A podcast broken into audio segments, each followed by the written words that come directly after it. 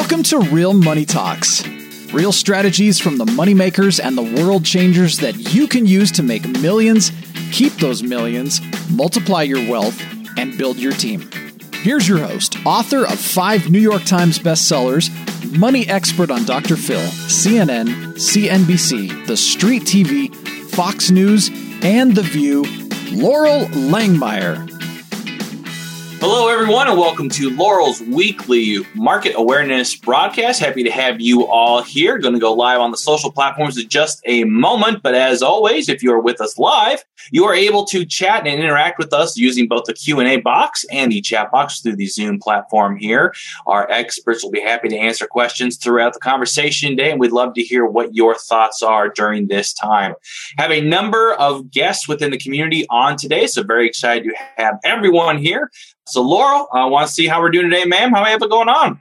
We're good. We're good. So, uh, again, we're heading into December. I cannot believe uh, this year is going to end the way that this year did, but it is what it is. Thomas and I and a few others on our team are going to get together and really schedule what we do every year. It's called New Year, New You. And we will put a completion time to December. Those of you in the big table, uh, December 16th is an all day 10 to 6 event. And that'll be the completing. Then on January 5th will be our new year, new you and January 6th, big table folks. So we're going to put them right back to back, complete 2020 and whatever that's all going to mean. I think the biggest thing as I'm talking to a lot of my mentors, because that's one of our themes today, like where are the big points that we got to talk about? And this is a heck of a write off year. You know, what's interesting is like uh, this year didn't exist. You know, my son plays for the NCAA and all of the athletes, uh, any sport in the NCAA, they're on scholarship, doesn't count. It's not a redshirt year. It's not a playing year. It gives everybody an extended year. So I always say, you know, it's sort of like a delete. Um, although we really can't just delete it, we have to kind of deal with some things. So tax structure is a big one. Scott said after, uh, I think it was yesterday's call, and Thomas, remember to bring it up again on um, on our laser call today at four. Scott got blown up. Finally, I think people got the memo. Uh, they need to get incorporated. So that is at minimum. And then, you know, as Eileen then will tell you is with your corporation, you get corporate credit and we can help you get funding as we head into probably another stimulus package on 2021. It is probably the most critical thing you do. In addition to that, we are going to talk about cryptocurrency and digital currency. It, uh, 2020 moved it to the forefront extremely quick. We'll be talking about that. So we have two big themes today. And Chris Klein is with us, um, who is our digital currency Bitcoin expert. Called me last week and said, you know, we got to stay relevant. And I got to tell him what's going on. And so we're going to talk about that from our marketplace awareness. And then we've had a lot of questions uh, in our Ask Loral and our chats, our millionaires in training about not only why get a money mentor, why have mentors? And so as long as you can stay on, Chris, we're going to have that conversation. I've had mentors every year since I was 17 you know, and mentors come in a lot of forms. So I'll speak a little bit about how I have mine. Thomas knows we're reaching back out to one of the greatest men I've mentored, which is Dan Kennedy, who did not pass, but he actually sent me a personal letter and said, uh, how about 2021? We go again. I love those years with that man. So we have two, two topics. So let's back up and talk about digital currency. Um, Chris, what would you say 2020 I'm assuming you all know Chris Klein. Chris Klein, why don't you uh, tell them a little bit about yourself? But I want you to answer the question like, what did 2020 do for digital currency? For me, I don't like how many years did it move it to the forefront? I mean, one year, two years, 10 years. It's been here, but it's going to be a normal currency very, very quick, if not already. I would actually venture to say that it was the ultimate test for digital currency. This was the time where you have chaos in the marketplaces, concerns about printing of US dollars, people can't use banks regularly. Money as it's as we know it is manifesting itself into a new derivative. And if we didn't step up to the plate as digital currency guys this year, we could have been an afterthought because this was the time to rise to the occasion. So though you say it's an alt control delete of 2020 for taxes and other things, I'd like to keep this year on the books for digital currency if you're okay with that. And again, tell us a little bit more about what occurred to move it so quickly. I mean, we started the year, it was in the three to four thousands. We're at 18, headed towards, you know, north of 20. Talk a little bit about the projections. Yeah, and if you're okay with it, I have just some charts to visualize it. So as I talk a little bit, you guys, I know people are 90% visual, so I'll just do a little share so that we have them to work off of because those are great questions, uh, Loral, that you bring to the forefront. So let me just really quickly share my screen. The first thing you asked about was what you talked about was this what has happened to it. And so I actually pulled from my data charts something that I snippeted uh, a couple days ago. This is since Bitcoin really had its first big bang in 17. So you can see the left side of the chart, not a lot of activity going on. Uh, crypto was really, really not known at all. It was just one of those things that people were playing with. And some guy bought Bitcoin with uh, pizza with Bitcoin, and now it's the world's most expensive pizza ever bought. Uh, and you see this just exponential rise that happened towards the tail end of 17 right now, basically where we're at right now, as far as time of year. And it just went haywire. And it was mostly driven by retail FOMO. People were fearing of missing out. Is it going to keep going, keep going, keep going? And that caused a big fallout that you see. And ever since about March of 18, us crypto guys have been just sitting in this ebbs and flows, ups and downs. But what's really interesting is what you brought up in March is that everything tanked in March, right? Everything took a hit in March. Stocks, gold, Bitcoin, anything that you were in, because everybody had this shock effect. And yeah. you can see that that was really the manifestation of this next rally that we've been enduring in crypto so far this year. It's interesting when you think of uh, levels and if history repeats itself or rhymes, yes, what goes up comes down, but uh, it's got a lot of, I think 2020, if there was a word for crypto, is maturing. It had a chance to rise to the occasion. It matured. And what was driving it? Well, first, there's, there's kind of four big things. First is bond yields went to nowhere. If you were a typical investor putting money aside into a bond, you were getting either at near zero or negative rates compared to inflation. So it was useless. It was really kind of a, you say it best all the time, Loral, is money that's sitting around is dying. Lazy, lazy assets, right? Yep, lazy assets. At the same time, and what drove that is we started printing money at an exponential rate. Over the years, you know, we've had QE since 2006 after the fallout of the recession and people talked about, oh, we're printing so much money, so much money. Well, now we're printing money like we've never printed money before. It's like a new fad. Like, how much money can you print? And actually, I just saw a great article yesterday about uh, London and the UK. For the first time ever, their national debt will exceed $2 trillion. So it's not just us. This isn't just United States monetary supply. This is all money that's out there, uh, fiat currency, as we call it.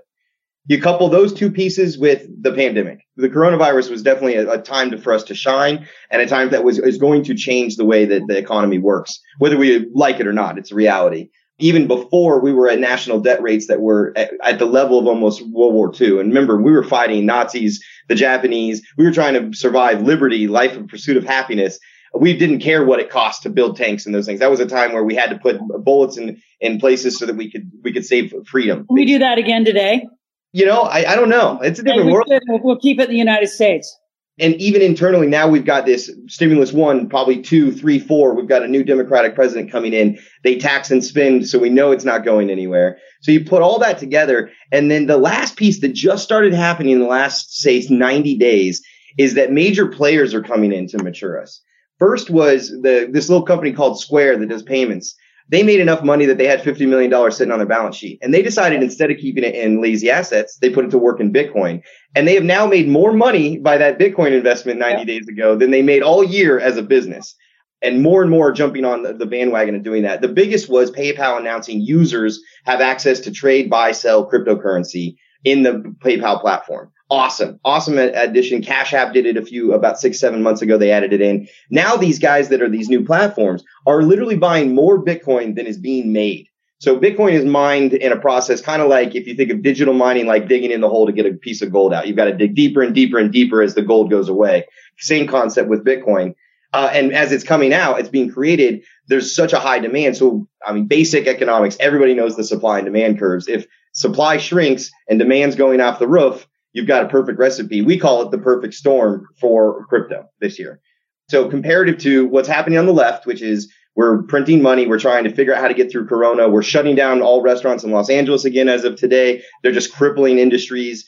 These major effects while we're just printing money fancy free versus an asset like gold, but actually even more finite that is a scarcity, lowers inflation, and really is a lot of folks look at it as like a hedge against what could be the effect of all this printing of US dollars and things. Yep what you said earlier to Loral about 2020 is going to change the way we look at things. I think it's going to change the way we look at what is money and what do we consider money to be and how does it pertain its value? And that's all becoming relative to a lot of different assets now. It used to just be, well, at one point, gold was king, cash was king, cotton was king. It's always some kind of asset that, that is king. Now there's kind of a lot of relative competition in the space.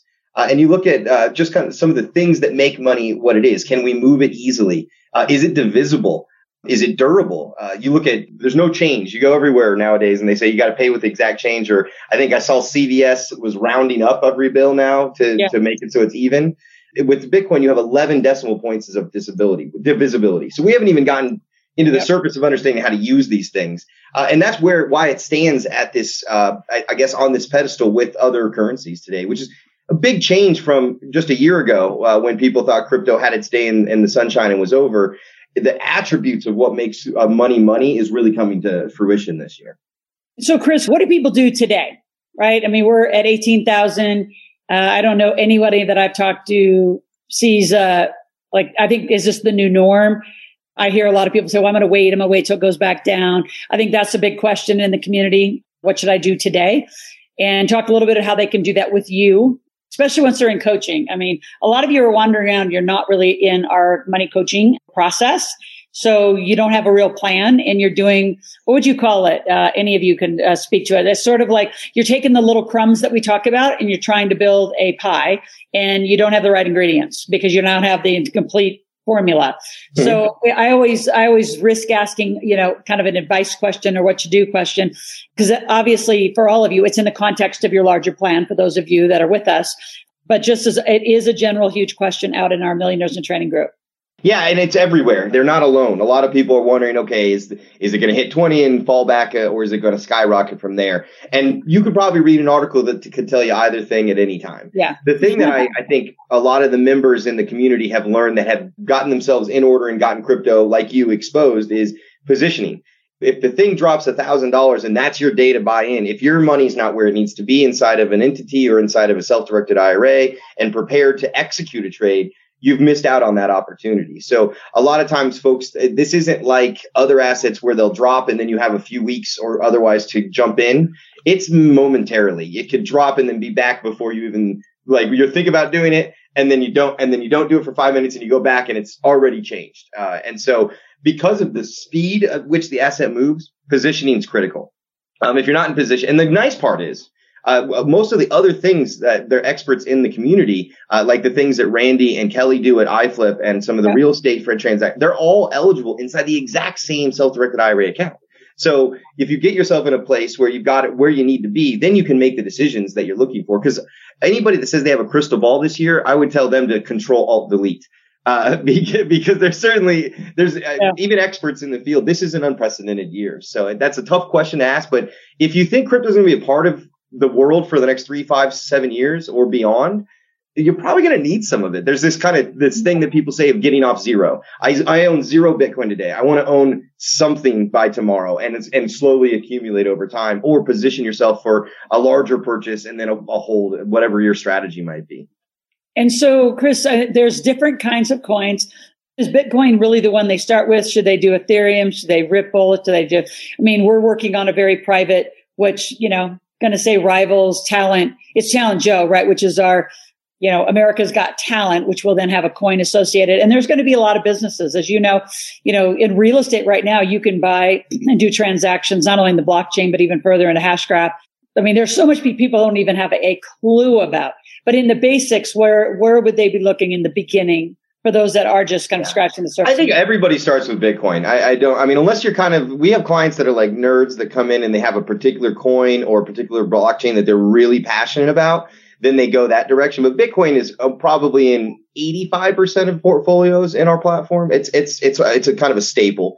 Uh, and then you have the big three other than that that are having some pretty awesome uh, months as well. Ethereum, uh, which is, it's going through a protocol change next month which is going to fix uh, choke points, speed issues. If you want to think of Ethereum, it's like uh, it's for contracts, is what my daughter says, but it's really like internet for apps. So the internet exists, and then we have all these websites that run on top of it, right?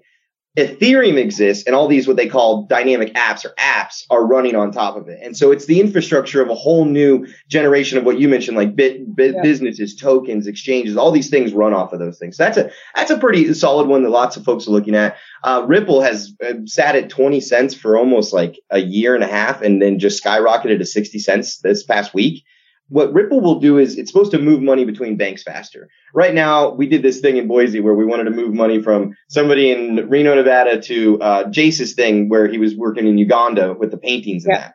and the dollar moves slowly and it, and it loses value by either fees or time slow ripple is designed to go into that system and speed those transactions up that's something that the folks are looking at so and then litecoin is it's kind of like gold to silver bitcoin to litecoin uh, it's got limited supply there's going to be more of it and it's faster and easier to mine so you're seeing like there's a, a Litecoin community that's signing up merchants. So when you, will start seeing when you go to the store or when you're online buying something that now buy with Litecoin is an option. Because a lot of people don't want to buy stuff with Bitcoin. I, have got my grandfather's got gold bars that he left me. I'm not going to sell those things. I'll probably give them to my daughter and she'll give them to her daughter because a it's difficult, right? Like where do I go sell this bar? Nobody's going to take a bar of gold for a TV. You're going to get ripped off, right? Uh, and so uh, that that's where Litecoin comes in. Is some people look at Bitcoin like they're gold. What's that? You can't take your bar of gold out to eat and they just chip away at it. You know, I mean, it made fun because I think so many people. I don't even. I was on a call earlier today with somebody's like, "Well, I just, I just think I got to get into gold and silver." And I said, "And, and then what are you going to do? Like, how are you going to spend it? Like, there isn't that. It's not transactable." Now, the only state that that's not true is in Utah. And, and actually, Texas and Ohio too. Oh, they, they accept it as tinder for taxes. And once they take it as tinder for taxes, then it's uh, considered actual money that's that's barterable of that type. But you're right. What's cool is we took gold in a different look on our platform recently because it needed liquidity, it needed fluidity to it. Yeah. Uh, and so what we did is we, we got an inventory at the Royal Canadian Mint of big gold bars and smaller bars and smaller denominations. And we put a blockchain over the top of it so that clients could buy and sell their gold or swap it for Bitcoin or Ethereum oh, or real cool. estate, real sorry. time, 24 seven. Uh, which I think is going to change the way that people look at gold. Because there may be, say that Bitcoin goes to 40, 50,000, let's just say and you're like, okay, I got to step off a little bit. I take my profits. You know, people, everybody takes their profits at some point. And now, do I want those profits in dollars? Or maybe do I just want them in gold because it's a pretty stable long term asset and I know that it won't have any disruptions to it because it's mostly universal. But do I want to take and put it all the way into dollars, then move it all the way over into gold bars, then store them somewhere, then have to do the reverse when I want to get out of my gold holdings? Or is there some kind of digital version that's available that I can have the exposure to real gold, but not the headache of owning gold? Yeah. Well, Chris, we're going to stay tuned throughout now to the end of the year. Uh, watch what things uh, happen as uh, week by week we uh, actually still are deciding. I know you just said we're having a president. Um, I'm hoping uh, ours still stands. So we'll that's the California to- effect out here. I know it's, it's, it's unbelievable, isn't it? Anyway, I, you know what? We'll they're happy. Either way, I think if it would have went the other way, I'd, I would have to. I'd have like, uh, we'd have boarded up buildings and riots and those things. So you know, if the party that had to lose had to lose, at least it was the gentlemen and the ladies that walked away gracefully. Is my, my one take on this election this year. We haven't lost yet. So we're going to continue on. Stay tuned. Do you want to stay in? Uh, we're going to have a quick conversation. The rest of about mentors. Yeah, I'd love to yeah. stay on. I have I have some interesting stories about mentors over the years. Well, and, and I know you're in a high end leadership group. I've been in high end mastermind groups, and I think the theme that we really want to um, you know convey to you. I mean, Thomas joined the table. When did you join the table, Thomas? He's probably the longest standing here. 2012. Yeah, 2012. Um, you've seen Ken Starks be back from like 2002 and three. Um, known Scott Arden that long. So when you think about the duration of, I'm just going to say relationships, mm-hmm. uh, because like to, to work together, to team together, you know, I think one of the biggest leadership things we teach and it gets when you get into deal structure and deal making is when you really start experiencing it is like I think a lot of people think, you know, they're going to become like my, you know, because I always say, come on, kids, that's my funny little thing I say. But the truth is, like, I have very few employees that actually work for me that I can tell what to do. Right. So we're in contractual relationships. And I think a lot of entrepreneurs, as you step into being an entrepreneur, you don't know how to lead yourself. You're used to being told what to do or guided by a boss. Right. And the reason why mentors exist is because they kind of at some level take that role. I mean, I know I've taken that role for a lot of people who are transitioning from employee to entrepreneur and they don't know what to do. They don't know how to produce a revenue producing day. They don't know how to get up and where to go. And then, then they work at home. It's even worse because their, their home is where they hang out, eat, do laundry, do all sorts of other things, not work. Yeah. So when you think about being an entrepreneur, if you don't have mentors, I don't even know how you perform. And I was just blessed. I kind of walked into mentorship because I, you know, I just wanted to study money. And here's how my mentorship began before anybody told me I needed one. I was 17 years old. I had the book Think and Grow Rich. And I thought, well, this is like what I was going to commit my life and time to. Took a little break and did some fitness stuff. But for the most part, I always studied like how so few people figured out money. So I walked into a bank because, you know, at 17, I didn't know damn thing about money, but I knew that that's where money was stored. And I asked the bank president, I walked straight in my, I was in aerobics. I just got done with aerobics class. So here are my, my gym clothes looking like hell or like I just worked out. And I I walked straight into a CEO, the, the owners actually at that point when he owned the bank. And I just said, I want you to mentor me. And he's like, well, who are you? I'll never forget how I got my first mentor because I still am friends with him today. Because we laugh about it. He said, you had no idea what you were going to ask him for. I said, I just knew I needed to ask somebody about money that knew about money and people put money in your bank. That's literally how simplistic I was. And so I want to know what people invest in. You hold their money. Where do they put it to work? I want to work in your investment firm. And he's like, aren't you cute? I said, I am. And I said, he's, you haven't graduated college. Anyway, that was my first mentor. I don't think I really told the detail of that story about how raw it was. And he said, well, what are we going to do? And I said, I'm going to come with questions once a week. He said, I'll take you out to eat. And he said, you can't afford to take me out to eat. And I said, well, I don't care. We'll go to McDonald's. We just sit in your office. I just want to ask you questions. You answer them. And he said, you expect to like, you know, I said, I'll pay you. He said, I'm not going to pay you. Anyway, fast forward then I've had mentors forever because mentors jobs, unlike having that boss, I think are to guide you, avoid costly errors share their Rolodex, share their experience, and um, just provide guidance beyond anything that you can do. And then when you have masterminds together, it's almost like co-mentorship at a lot of levels. So what we've built in this community, um, and then, you know, I just created the structure for it and amazing people showed up to help create what we have together. So I just want to talk. That was kind of my first. Maybe what we do is each of you go around. Who was your first mentor and how did you, like mine, I just kind of stumbled into the bank and figured it out. And then obviously got much more sophisticated at selecting very intentional mentors. What, let's go around the room. So Thomas, who was your first kind of mentor or group. And I, I want to, I, sorry, I've had one more thing to this because I think a lot of people, this is why, like I know four people right now from last week's show who aren't going to buy into our community because they were burned in somebody else's.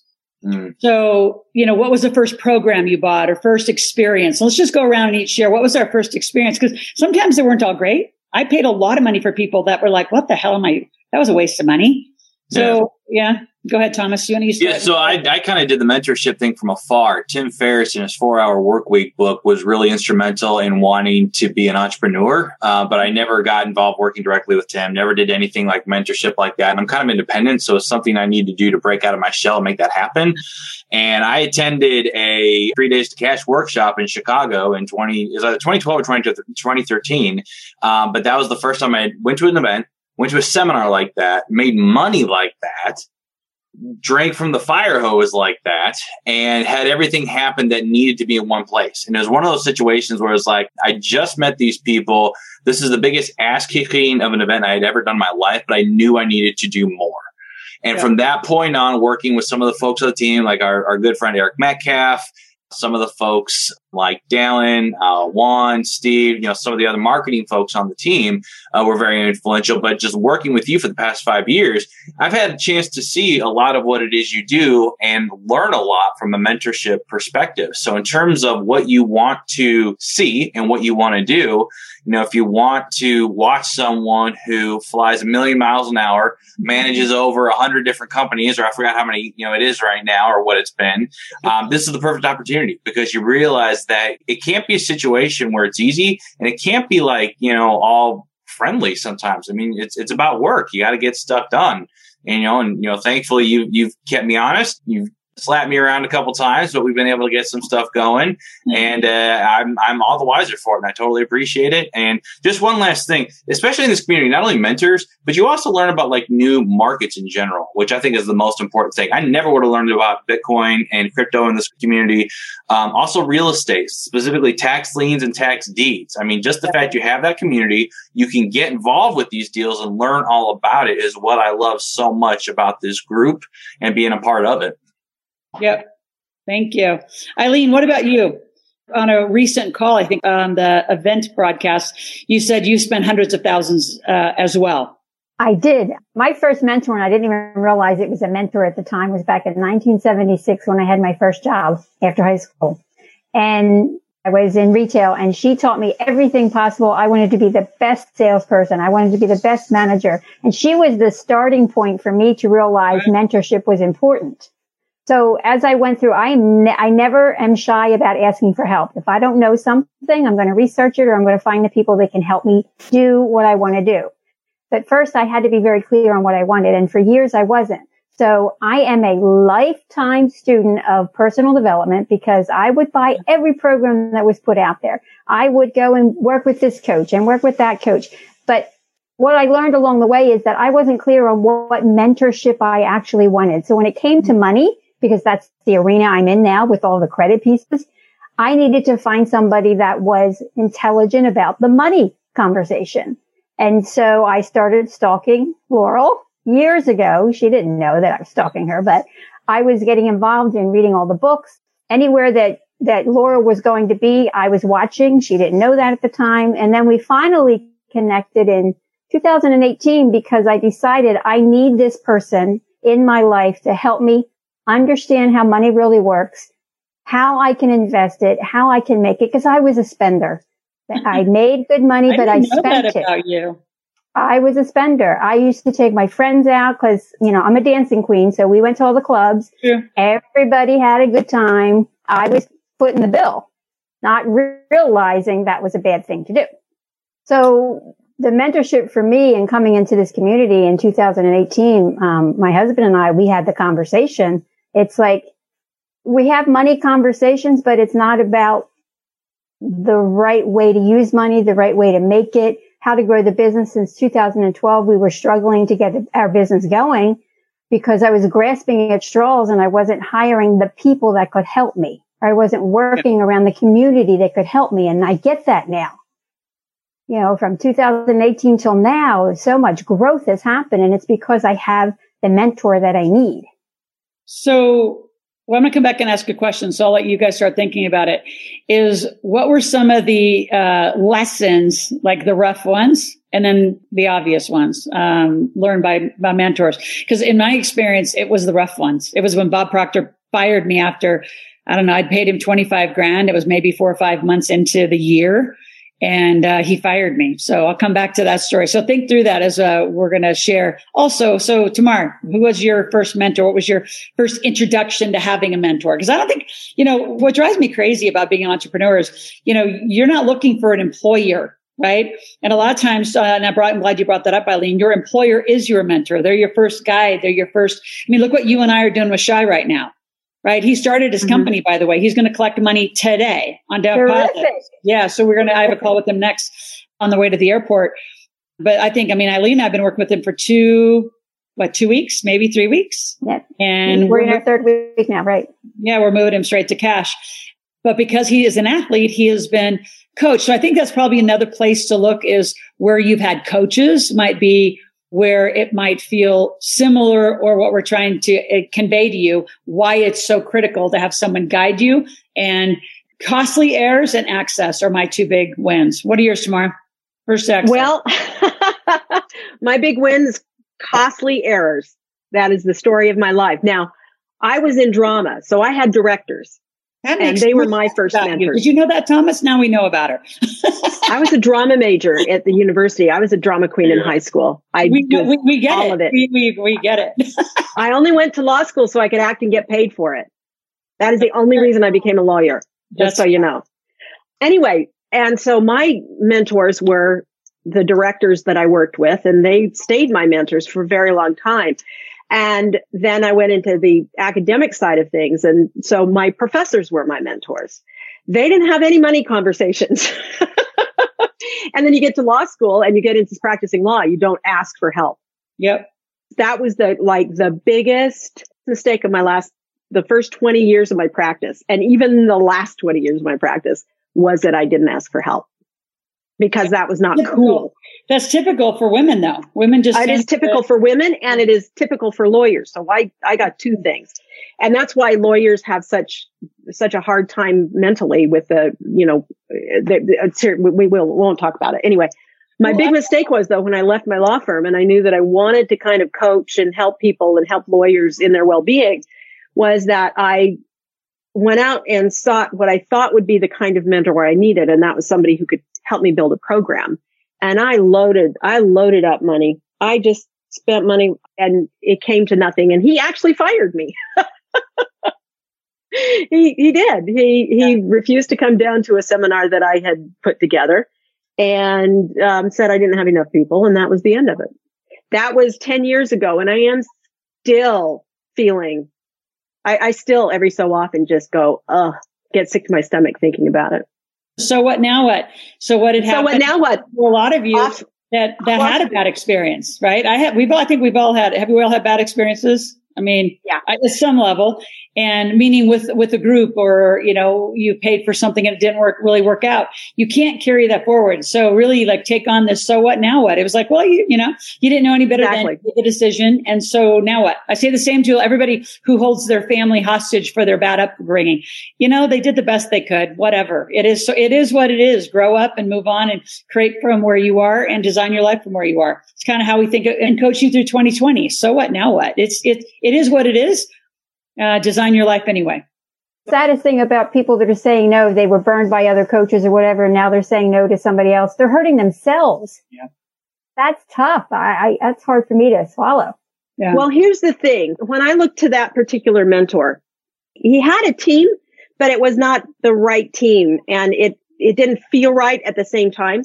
And there wasn't a group of people that I could, could rely on as well. So I mean, I've been, have had my eye on the big table since 2010, Loral, and I'm kicking myself, you know, so what now what? But here I am. The important piece of that, the lesson though, is that when you are looking for a mentor, especially a money mentor, you want to look for a group of people around the mentor.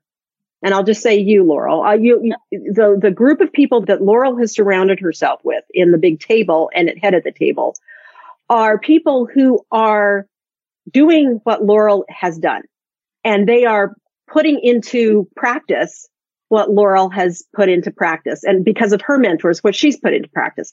And then you have, because I am more academic than anything else, you have your metric, you have your proof that this is the place you need to be.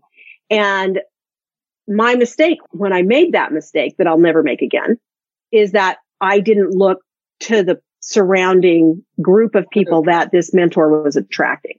Yeah. Chris, what about you? What was your first walk into having a mentor, experiencing the power of a mentor? I got an interesting story of, of just serendipity over the years, I suppose, because I was always just open to new things. It's how I ended up in Bitcoin. I was like, well, that sounds unique. That sounds interesting. Let's play with it. Uh, actually, tomorrow I was in, I was an actor for just one year of my life. I can my totally senior year of high school. Too. That well, the, the drama teacher came to me and asked if I would help sell tickets, and I was like, "You want me to work the ticket booth?" And she goes, "No, silly. People will come to the show if you're in the show." And I was like, "I don't want to be in plays." She goes, "We'll put you in the back." And then I actually I took a class and I had to uh, audition for every play that year, and I made all of them, and I really enjoyed it. And it was a whole new world that it opened it up to, and that that beginnings was like, okay, I'm always never going to shut like the door tight. I'm always going to keep an open door to something new because you never know what it might, uh, what, what you might experience from it. I even right. decided not to play lacrosse that year because I was in Les Mis and I was excited about being in my first music. I was terrible at singing. I'm not good at singing, but I'm funny. So I, I always got the funny roles. You uh, surround my, yourself with people who can sing and then you just mouth the words. Exactly. That's, That's what leadership really is my high school principal was probably my first like official mentor, and he hmm. followed me for a while because I, I, ended up joining the fraternity in college that his son was a member of, and then I became the king of the frat boys, the the president of the fraternity council at my college, and we needed a Greek advocate because some guys had had misbehaved years before, and we had a unique relationship with the university, so we needed quote unquote an adult around to keep us at check. Uh, and he ended up being that adult. So I had eight years of him actually. Uh, and he was a great mentor. Uh, but as far as business, probably not a lot came out of it, but it was more about just being a human being. And then my first business one was I came out of college at the fall of everything. So the, the houses are burning and Florida's over, like all the things that are going wrong in the economy.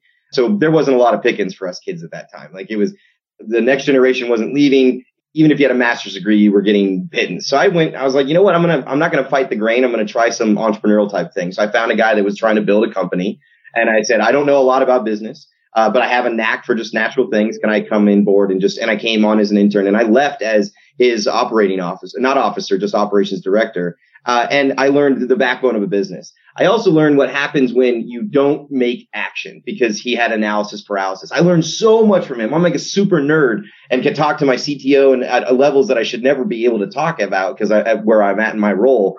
But because of the years I spent with him, I didn't make any money. It was kind of, that was my sacrifice was I'm going to take, uh, there wasn't much salaries out there. And then the next was running into the guys that I work with now in financial services. And uh, my board is all 10 years older than me. Some are 12 or 15. So I'm the kid. They call me the baby CEO. There's been memes made about it. But yeah, like what I always try, try to find is like there's value in every mentorship you can find out there. But you have to remember that nobody's God. So nobody has all the answers. Nobody is right about everything all the time. And you will find differences of opinion. When I left the, the middle mo- mentor, it was a contentious departure for the two. Now we're best friends and I call him all the time. He calls me all the time. He lives in Loveland and uh, Colorado, where I'm from originally. And, and so we chat. Uh, but there are times where it does get a little rough. Good mentorships can get through, just like good friendships can get through good and bad times and maintain it for different reasons. That's my take on it. No, and I think that's so critical. And the other thing too is I've outgrown a lot of my mentors. You know, so I went through phases of, and I think a lot of just people, I'm going to say, but I am going to say more towards men. You don't want to outgrow your father. That is a weird sub- subconscious thing. I see it all the time. And then you don't want to outgrow your mentors. Uh, but I remember, and I won't say them because they're pretty prominent men that are out there, but I financially way outgrew them you know, they produce books, but I produce New York Times books. So then I'm in high media, high press. They didn't know anything about that. And these are people that are like big new name, like names from like, you know, they're infomercial guys, but they're not mainstream like Dr. Phil and the hell we went through. I mean, that was rigorous. I would have loved to have a big TV mentor at that time. And he, he became that because he knew that I didn't have anybody guiding me on how to do that and why to do it and then what I decided, which is why not to do it, right? Which is TV is entertainment. It is not education. And that's just not where I land. And it's not where this community lands. It's not the results I wanted to produce. And I'll never forget the day he walked into a green room and he's, and I was so pissed because he wouldn't produce the, the executive producers wouldn't produce the results that we were creating. And I'll never forget the couple. They were making 20,000 a month. And he said, you know, the, the, not him, but his, the team said the American public will never believe that. Let's just say it's, you know, six or eight and they they actually walked out weren't on the show it's that one show if you watch and you you can't get it in sequence it's hard to find but they literally wouldn't go on the show that day and i went on and then i walked off and then i didn't go back because i won't produce the truth you know there's just so much of that in the media anyway which is probably why i don't like any of the media way before all this drama of the media goes on there's just and then the other story that's totally different but i gotta share this is there's a woman that was on the uh the wife swap and i said I won't say her name, but I said, You're not even married. She said, Oh, I know. When I get to the show, I'll meet my husband. Anyway, so I just think all of TV and everything about that is just so odd. Um, mentors, though, you you really got to get clear. Here's what I'd leave. Let's leave with some lessons. For me, the lesson was you can maintain. Um, I didn't know how to break up. Chris, to your point, that's kind of what triggered that thought. It became very contentious. I don't know how to break up anything. I'm terrible at it. I'm so bad at it. I probably have girls that still think they're dating me from college because I just don't know what to do. so, and, and, so you don't know how to like transition. That's probably right. And so even in our organization, like, you know, people that, you know, have worked for me, we had to come up with the word because they didn't quit. I mean, legally they quit and then they became a company. So we came up with the word graduated right? So a lot of times people will work for me as an employee because they're just not used to this becoming their own business. And after a year or two, then they graduate and now they have their own company and then their company works for my company. It's just, it's a different relationship. So, you know, I think over time, you're going to go through those phases. Uh, but I think as far as lessons learned, I'd say number one, with lessons learned, I couldn't even imagine. First, I just got like my biggest lessons is costly errors and access. My God, some of the access I've been granted on the planet by other people's Rolodex is extraordinary. It's just been world class. I mean, I've had access to kings, queens, princes. You know, I need to go from here to here. I have a helicopter. I can take you in an hour. I need to go from here to here. I have a G5 jet. I'll take you in an hour. Like those access points to just moving on the planet to getting what you need, access to capital, getting things done I mean, most of you don't even know the basics about money, probably even to know what I'm talking about in that realm. So to me, it's costly errors and access. What do you got, you guys? Best lessons of having a mentor and reasons why I couldn't even imagine operating without one. I need that lifeline, somebody to call and check stuff out and make sure, am I on track? I'm leading a group of people. Like, am I doing the right stuff? I need that. You need that. Yeah, that's what I was going to say is that the actual lesson for me is you need to have the mentor because you're not going to figure it out on your own and their wisdom and their experience will uh, compound your path to success much faster because not only will you avoid the mistakes they made, but you'll be able to improve upon the successes that they have. And so that's why, you know, we, we've had some people who are a little hesitant about joining the community, you know, just because of, you know, the nature of how long or how short they've met you. And it's like that, you know, at this point shouldn't matter because anytime you wait on holding anything up, it's an opportunity cost. And like Tamar and I, you know, both would have said, we wish we would have actually done our table experiences faster. Maybe there's just mm-hmm. that stubbornness piece of us that just thinks we have to do everything our own way. But then you realize that there are other people out there that know it better. And it's like, you know, put the ego at the door, get in here, get yourself checked and get working. And then get your mentor. You'll be good to go. Yeah. Mine was document. Oh, I'm sorry, Tamar. Go no, ahead. go ahead, Chris. I was just going to say that, but you say it. D- document, and not in a bad, not like where your lawyer says document everything. There, if you have a good, if you have a good mentor, you're going to have conversations with them that don't make sense at that moment in time. They're not going to apply to this solution that you're looking for, this problem you're dealing with. But three, six, nine months later, if, if, like I keep them fresh in mind because I'm weird and I can't forget anything. But I I have legal pads that are labeled. My daughter laughs at them. She goes through and she's like, she thinks it's cool because she's like, Dad, this was six years ago. When you where were you at when you wrote this down? Just always have a notepad available, and not just for the scribbles because sometimes that happens, but also for just sometimes brilliance hits and you may not need it right then, but you could use it later. And if you're going to spend time, it's a symbiotic relationship. They're spending time with you, hopefully getting something out of you and vice versa because and now I'm I'm evolving into the ment, ment well, I guess mentor stage, not the mentee yeah. stage. I've been getting invited a lot for leadership programs and things to take on kids or um, college graduates or et cetera. And it's and you want it's a two way street. I'm getting fulfilled out of it because I hope the kid succeeds and does something great, and and I get to say I was I, I knew him. That that's I mean that's the ultimate goal. Uh, so document because you'll never know what you're going to want to go back to, and it's kind of fun sometimes. So critical. But I want to I want to also put a big exclamation point on what you said. You know, I know I'm the mentor of many, but I have mentors too. And then here's here's another one. And I was going to kind of wrap with this, but it's just the right time. I got to put it in. Is there's things that I look for to Chris, for example, who's an expert but also a mentor for our community in in digital currency. I know I'm I'm going to use Tim Chris Fish because I'm on the way up to Boise for the, the holidays to spend with them and to look at a huge 390 acre ranch. And then you guys can all come and hang out on the dude ranch, just, you know, cattle, horses, the whole thing. Um, you know, we'll walk around and talk about things. Um, but the being mentored and being a mentor, I don't care what level you are, I think is critical. You know, like I know my son, he's only 21, but he has mentored a lot of younger kids. He has taught, you know, money at a teenage level at like Eric uh, Swanson's events for Habitude Warriors. He's in the, he had wrote a leadership chapter at, I think 15 years old and I think it took him two weeks. It was like the scariest thing he ever did. And now he's like, Oh my gosh, I can't believe I wrote that. So to your point, Chris, document and go both ways. Be mentored always and have mentors and always, always pay it forward. Like Eileen, I cannot wait till Shy gets, uh, goes to the combine and where we're going to be spending Sundays watching, screaming for that, you know, exciting. watching That's him exciting time. and knowing that we helped him. We Black hole. Yep. Yeah.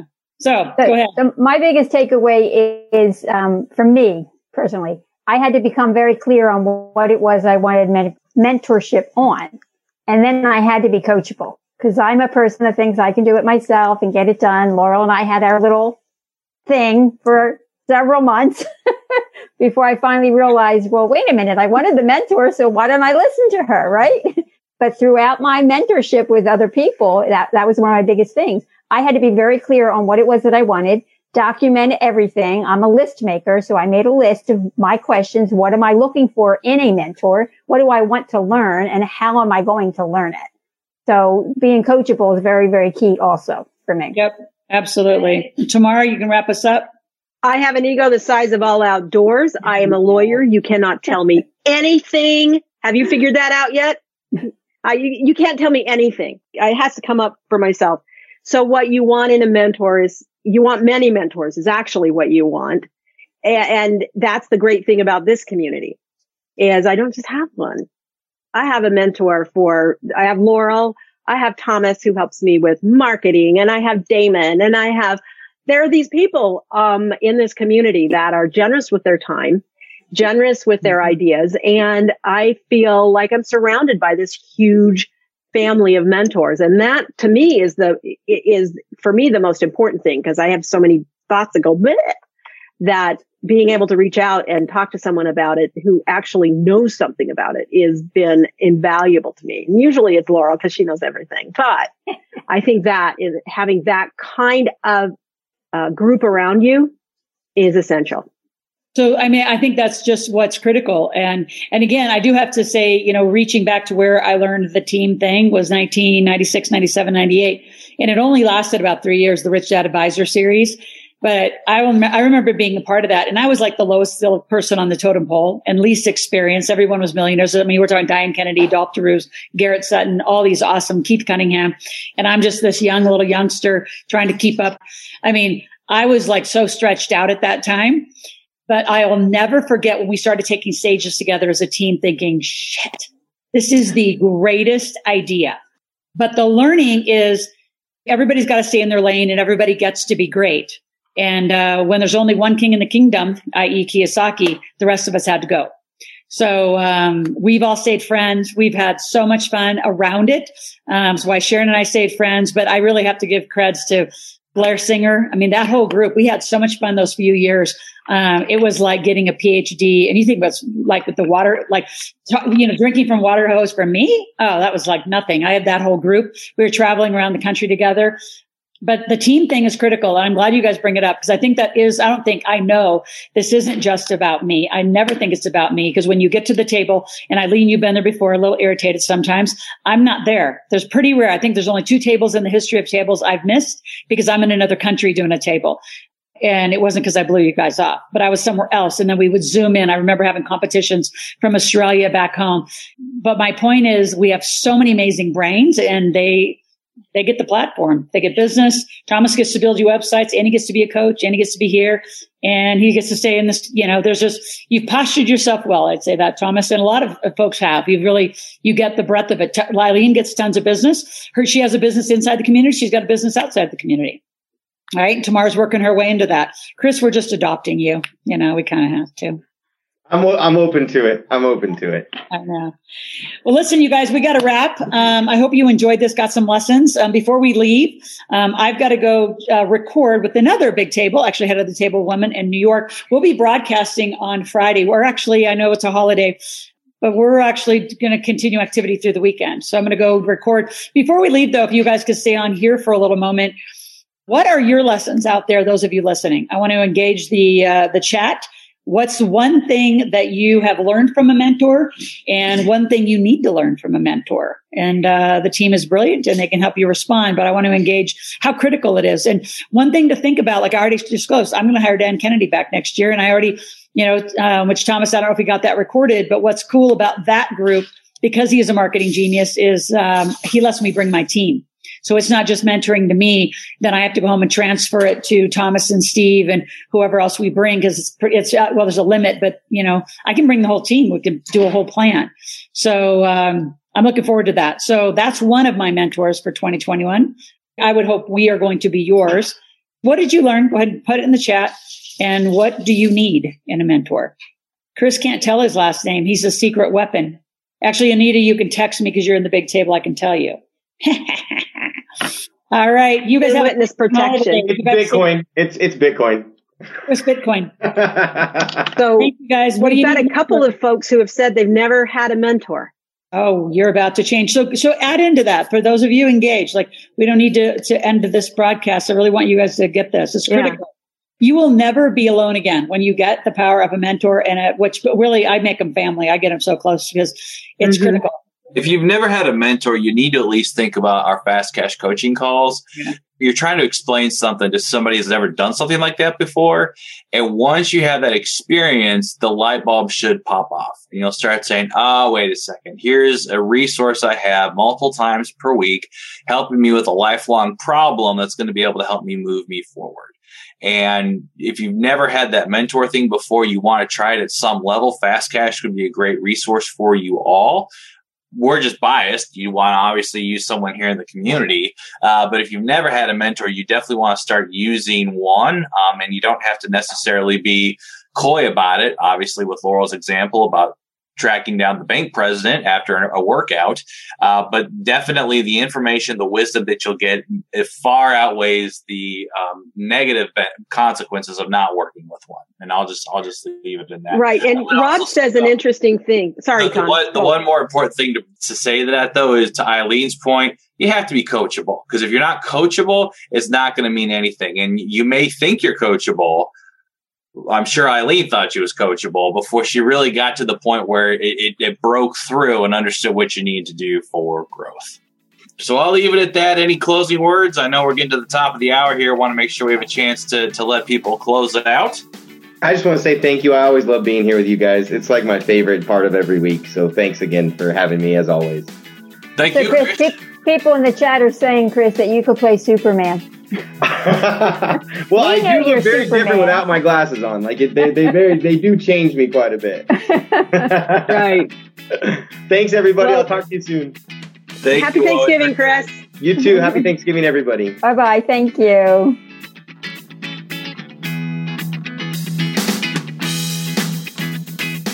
Thanks for listening to the Real Money Talks podcast. Your host has been Loral Langemeier, author of five New York Times bestsellers, money expert on Dr. Phil, CNN, CNBC, The Street TV, Fox News, and The View. Want to learn more about off Wall Street investing, tax strategies, and multi-million dollar business strategies? Visit liveoutloud.com slash podcast for past episodes, show notes, and resources. For some special wealth building gifts only for Loral's podcast listeners, visit liveoutloud.com slash podcast gifts. Do you have a burning question for Loral? Visit askloral.com to submit your question and it may just be covered on a podcast episode. So stay tuned and be sure to subscribe to get new episodes every week.